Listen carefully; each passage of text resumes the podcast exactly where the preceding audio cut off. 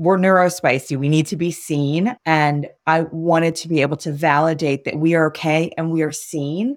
And so making those connections through social media really made a difference in my personal journey of healing. And I guess at the same time, it's also educating the hearing community as well. You're listening to Refocused Together. And this is episode sixteen, Rach Burton and Embracing the Neurospicy Life as a Deaf ADHDer.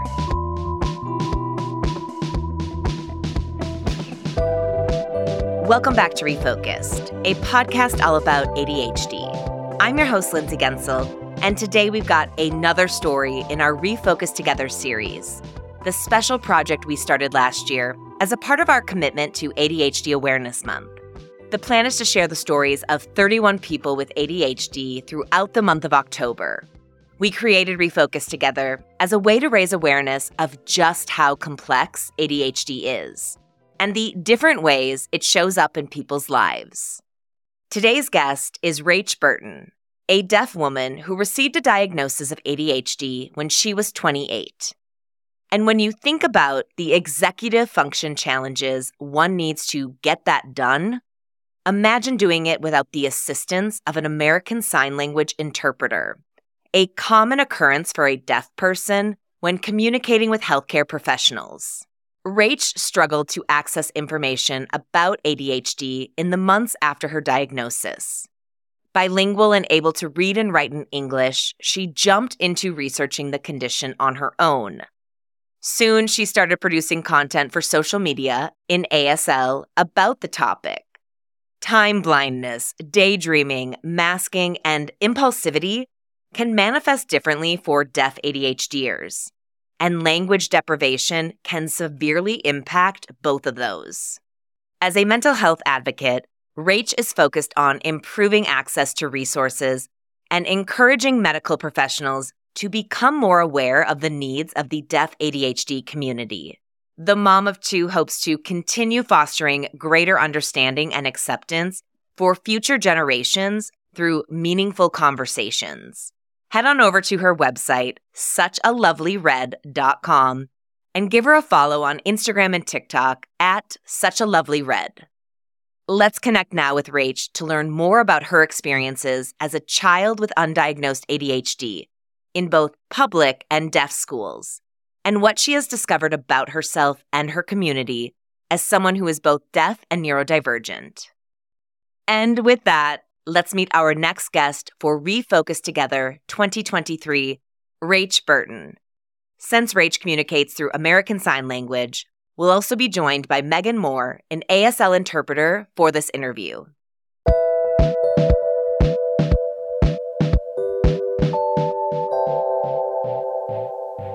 The great thing about these interviews is that they all start with the same set of questions. When were you diagnosed, and what was your diagnosis like?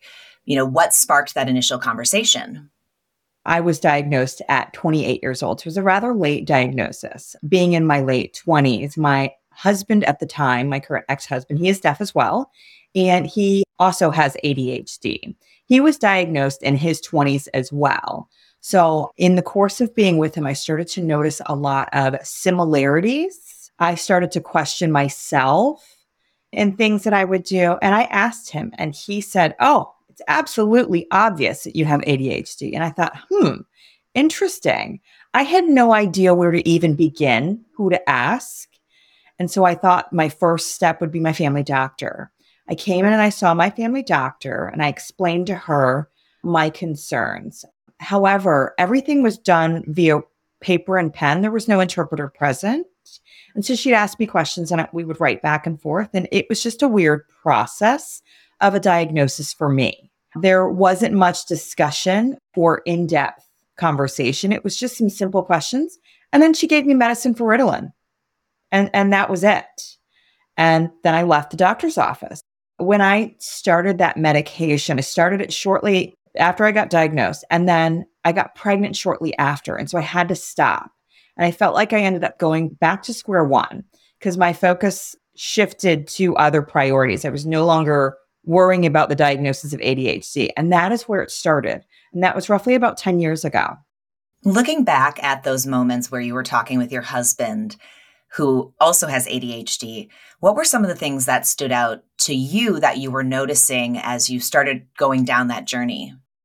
Well, so first of all, I didn't think I had it because my ex-husband, it was very hyperactive and I was not. However, I started to notice that my time management and my inattentiveness, my dreaming was quite a bit. There were even sensory things, lights, vibrations. I'm very sensitive to those things. And so it was just little things that I started to add up and say, well, I could have A D H D without it being necessarily hyperactive. So from there, that was kind of the light bulb that triggered me to discover those things. You mentioned having to shift your focus following your diagnosis. I'm wondering in the last ten years, what you've learned about yourself and what you can connect back to your childhood, your adolescence, and maybe some of the things that you see that stand out that you now know were signs of undiagnosed A D H D. But again, women, especially women who didn't fall into the hyperactive category, so many of us were missed. Yeah, absolutely. Interestingly enough, growing up, I had two different experiences in school. One at a public school where I was in a mainstream program where I was the only deaf child there. I also went to a deaf school, and that was for high school, for four years of high school. So growing up in elementary school at the mainstream program, my biggest symptom was my inattentiveness, my dreaming, and kind of zoning out. I had an I E P, it's called an Individual Education Plan. It's for schools and it gives children extra support that they might need. So for a few years on the I E P, one of the goals was that I needed to stop doodling. That was an I E P goal for me as a deaf child. And looking back at that, I felt like, no, it wasn't because I was deaf that I did a lot of doodling. It was because of my A D H D. And so I think that was another identity thing that I navigated. I always was known as a dreamer and a doodler, and that's not an aspect of a person being deaf. It's because of my A D H D. So I think that they were considering it that I was deaf. And I think all of the signs were there, but it was not as a person with A D H D. It was a person who was deaf. And then when I went to my deaf high school, I developed a lot of masking techniques. I am a list queen. I have always been the list queen. I have a list for everything. And I, I think that that was kind of how I processed for high school. I'm curious how having A D H D or being neurodivergent is handled in the deaf community. Hmm. I think the biggest barrier is access. And I think that's the biggest barrier that we have within the deaf community, especially within the medical and mental health field. So when we get access to information, everything is in written English. There's nothing in actual American Sign Language. And because of that, the knowledge and understanding of A D H D or neurodivergent in the community is not up to date. I would say it's several years behind, and I think that the awareness and the acceptability of it is increasing, and the more that we talk about it, the more it becomes known and acceptable. I will say today, with especially after COVID and the pandemic, there's been a lot more content makers, and they're creating content where we talk about things like this in so many different languages, so that the awareness has increased because of the accessibility behind it. What is your biggest struggle living with A D H D? And what are you actively doing to try and help it? I think my biggest struggle is forgetting and not being organized. Like I said, I am a list queen. It does not mean it's organized, though. I recently went through a divorce. And I went from being a stay-at-home mom for seven years. And then after getting divorced, I got a full-time job. And that transition was huge for me. Without A D H D, it's a huge transition for anybody. And then you fold that into the mix, trying to remember everything that was going on and everything that I needed to do, whether it was at home, at school for my kids or at work, it turned into an ongoing battle for me. It still is. You mentioned a little bit about the accessibility barriers that come with being a deaf person. I'm wondering how you've navigated some of them, looking specifically at being a person who has A D H D as well as a deaf person. Hmm. Like I said, it is a lot of barriers when it comes to the information of the pathological route. So information about A D H D and understanding that, navigating that. Luckily, I am bilingual, so I can read and write English rather well, and I'm able to understand that. So I have to do a lot of self-work and uh, research about that myself. And in going through that, I found out that if I read and I try to summarize something after I've read it, and then I explain it to somebody else, converting it from one language to another, so English, written English to A S L, and explaining it to somebody else helps me internalize it in a better way. I'm wondering how your journey, first as a deaf person, and then as somebody who was, you know, diagnosed with A D H D later in life, I'm wondering how you look at that and see how it's shaped your identity for who you are today.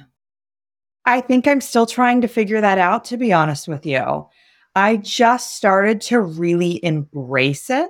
And to be really honest with you, when I first was diagnosed, I was resistant to accepting and sharing it because I felt like we look at people with A D H D as they're lazy and they're not hard workers. And so that already pre-misconception really set a tone for me. And then I started to realize, why was I worried about that? And the more open I became and the more I talked about it and the more I educated others about it, I learned more about myself. And then I also recognized that I have my deaf identity and then I have my A D H D identity.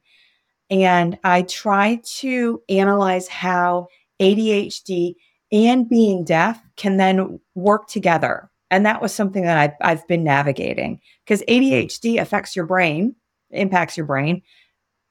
Being deaf also impacts your brain. You're wired differently. And so then you have to kind of rewire it a little bit. And it can be overwhelming because, again, there's not a lot of research out there for a person who is deaf with A D H D. I think that now, the point is I'm extremely happy. I finally have a reason to feel like, oh, this is why I do these things this way, or this is why I'm like this. The gift of understanding cannot be underestimated. That's for sure. Absolutely. Exactly. It gives me a sense of satisfaction.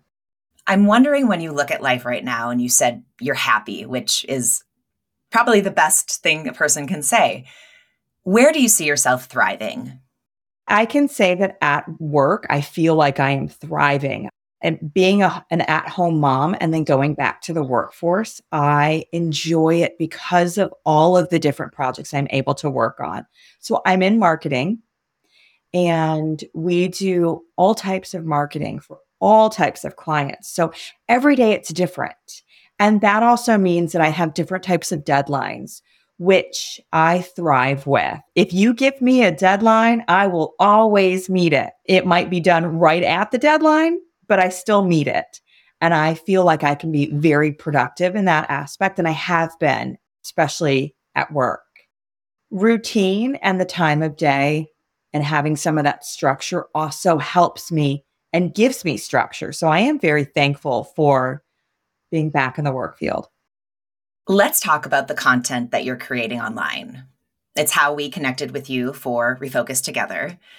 You call yourself Neurospicy, and I'm wondering what this journey has been like for you, because there is a level of vulnerability in putting yourself out there. But at the same time, you also mentioned there's this amazing opportunity for you to get to educate other people who also belong to the deaf community and might have questions about A D H D. So the content producing journey really started with my divorce. I was trying to talk about it, and being vulnerable helped me heal. So I thought I could start talking about other things. So I started to add in the A D H D, the mental health, mental wellness, And I started to get D Ms from a lot of deaf people out there who said, oh, I also have A D H D and I've struggled. And they ask me how I cope. And so we started a lot of conversations in that way. And that helped me become super motivated to produce content. I call myself neurospicy. I love that term. We're neurospicy. We need to be seen. And I wanted to be able to validate that we are okay and we are seen. And so making those connections through social media really made a difference in my personal journey of healing. And I guess at the same time, it's also educating the hearing community as well. As a deaf person, the deaf community is extremely diverse. And so it turned into educating the hearing community as well. You mentioned a little bit about the masking you did in high school, and it kind of sounds like the masks are coming down and you are getting to be your true self and show that to the world. And I bet that feels pretty good. Yes, it does. It feels easier to be myself because of authenticity. I am my authentic self and I don't have an image that I need to portray. I'm able to breathe and show exactly who I am. And that vulnerability makes me, in turn, stronger. I'm wondering, with the big transitions that you've had in life, going through a divorce, returning to the workforce, where you see some of maybe the struggles with A D H D coming out that you've had to work through, or parts of you for your A D H D that made the transition easier. And, and I ask this is there's probably a lot of people who are in a similar situation who see these big things coming up or know that they might be happening. And for someone with A D H D, change can be so overwhelming. Hmm. You know, I think whether you're neurodivergent or not, it is overwhelming for anybody. Major life changes is overwhelming. And so I couldn't tell you that the overwhelming feeling was from being neurodivergent, or is it just how life happens and it's like that for everybody. I do think that my A D H D actually helps me in that aspect of being able to absorb and think of a lot of different things at the same time. There's a lot of things happening. And I became a single mother. I have two children. And so there was a handful of things that just happened all at the same time. And if I didn't have the capability of thinking fast and being able to think of several things at the same time, I don't know what my journey would have looked like. And, and I'm sure you're you're quite aware, A D H D brains, they look like a browser window with so many tabs open across the screen. That's how my brain feels like at times. I think that I'm able to flip those different tabs and process things faster in that sense. What's giving you hope right now? What is something in your life that's pushing you forward? My children and my job. I have a purpose now. And I also now know who I am. I have A D H D. I am a deaf person, and that's great. And how can I make the best of it? And I have a pretty good sense of that. And I just try to make life better for myself and the people around me. What's something you wish people knew or understood better about A D H D? A D H D is not always the same every day. It doesn't impact me the same way every single day. If you meet me one day and then you meet me a week later, there could be a different sense of me. In general, A D H D can improve as you get older because you learn better coping mechanisms and strategies and how to manage it. However, there will be moments where your A D H D interferes in, in your activity, your, your daily activity, because of stressors or times in life. That doesn't mean that your A D H D gets worse. It's just different. I think that people think A D H D is the same across the board. You have A D H D, it impacts you the same way across the board every single day. And that's not actually the truth. I've never heard it explained that way before, but it's spot on. And I definitely am someone who fits into that category as well. And that's, it's interesting to think about that every day is a different experience. Some days are okay. Some days are good. Some days are terrible. But there's the ebbs and the flows to it. Absolutely, exactly.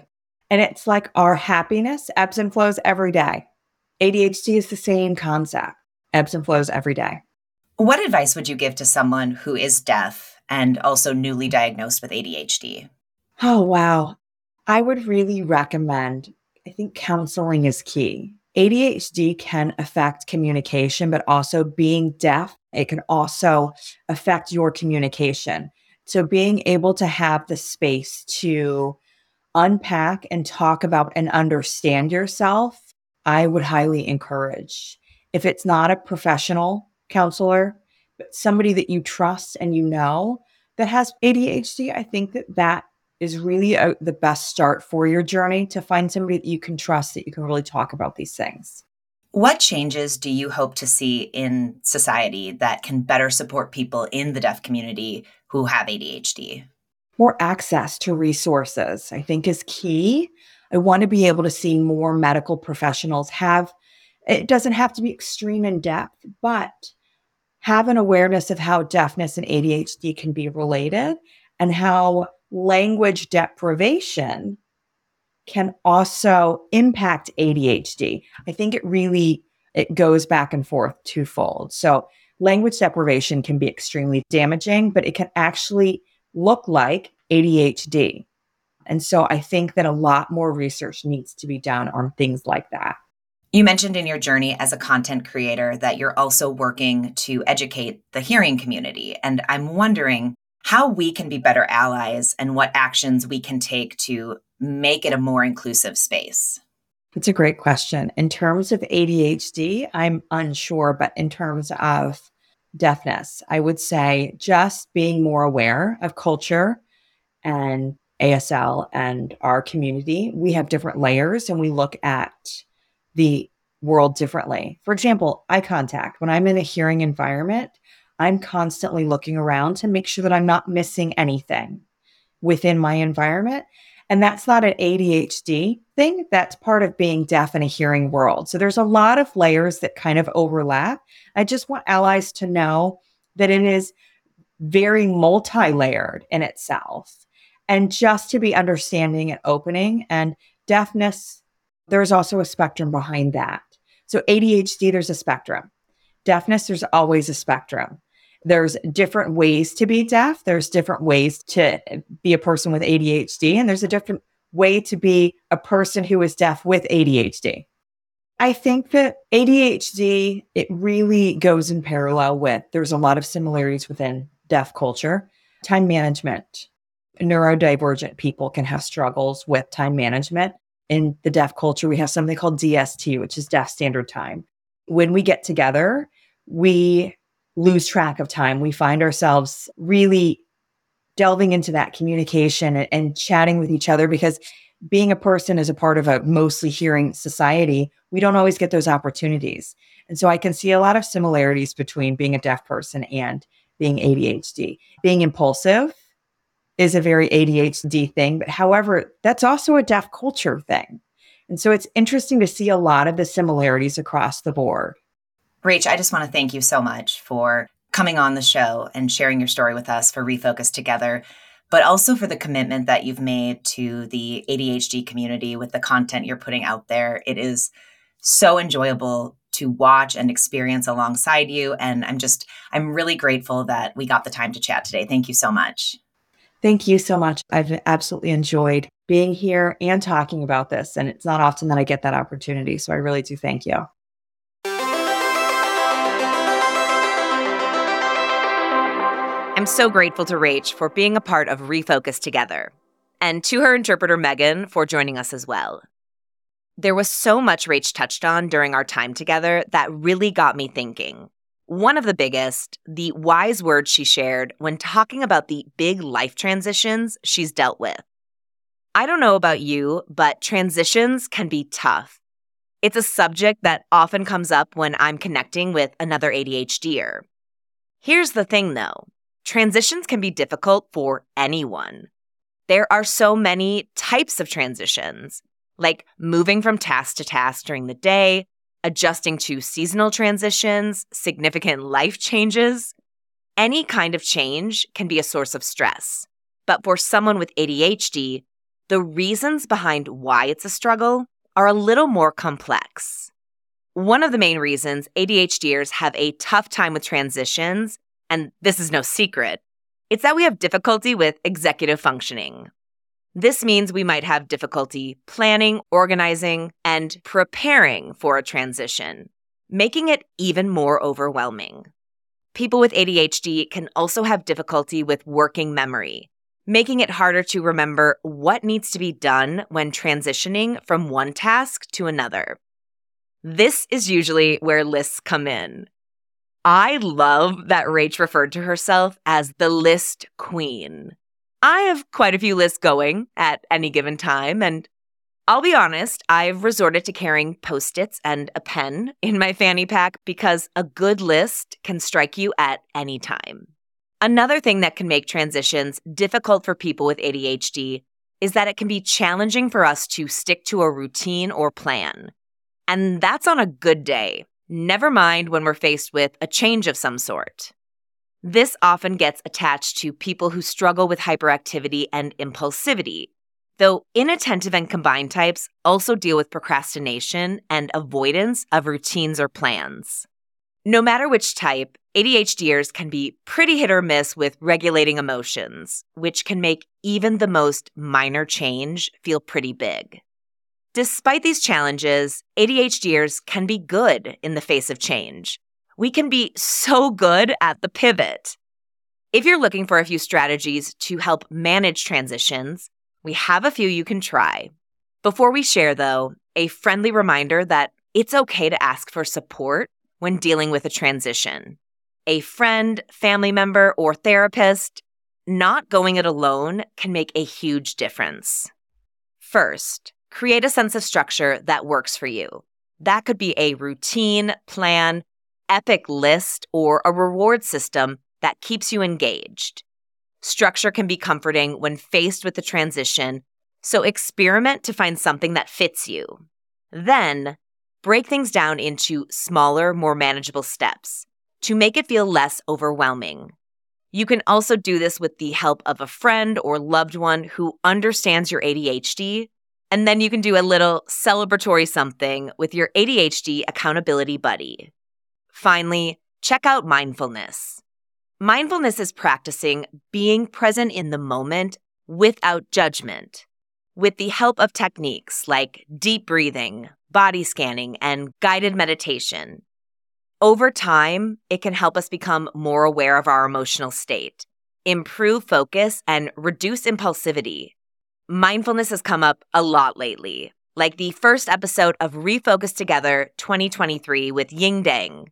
And it's definitely a topic on the show ideas list for next year. With the right tools and support, change can be an opportunity for growth and development instead of a source of anxiety and stress. There's a great A D H D Online article called Why Transitions Are Hard When You Have A D H D that we'll link for you in the show notes. I'm curious to know what helps you cope with change. Head over to social at RefocusPod on Instagram or send us an email hello at refocuspod dot com, and let us know what makes it possible for you to navigate transitions successfully. I really appreciate the way Rach looks at how she's been able to handle everything that life has thrown at her because of her A D H D, how having A D H D actually made her more equipped because her brain was able to think about more than one thing at a time. With everything she has going on, she has to be able to think fast. It's something I hadn't thought about that way, but can totally connect to my own life, especially right now. I have so many things going on that I cannot lose track of, but I'm able to think about all of them at the same time.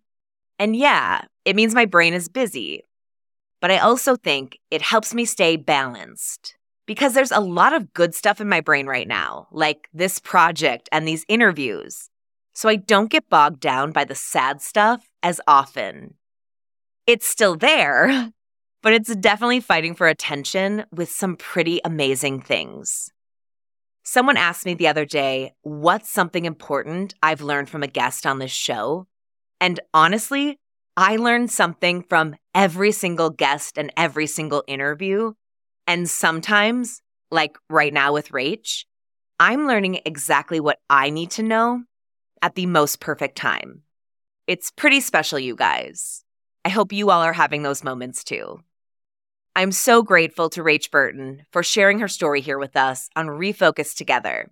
Make sure to give her a follow on Instagram and TikTok at SuchALovelyRed to see the incredible work she's creating for the Deaf A D H D community. And one more thanks to Megan Moore, our A S L interpreter, for this interview. If you aren't already, make sure to connect with us on social at RefocusPod. And join us back here tomorrow as we head into the second half of Refocus Together with episode seventeen. Support for Refocus comes from our partner, A D H D Online, a telemedicine mental health care company that provides affordable and accessible A D H D assessments and treatment plans. To learn how they can help you on your journey, head to A D H D online dot com. And remember to use the promo code refocus twenty to receive twenty dollars off your A D H D Online assessment right now.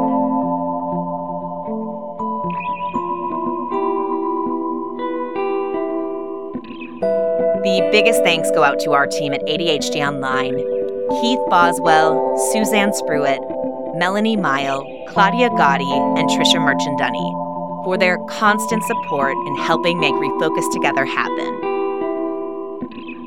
These thirty-one episodes were produced thanks to our managing editor, Sarah Platinitis, our production coordinator, Phil Rodeman, social media specialist and editor, Al Chaplin, and me, the host and executive producer of Refocused, Lindsay Gensel.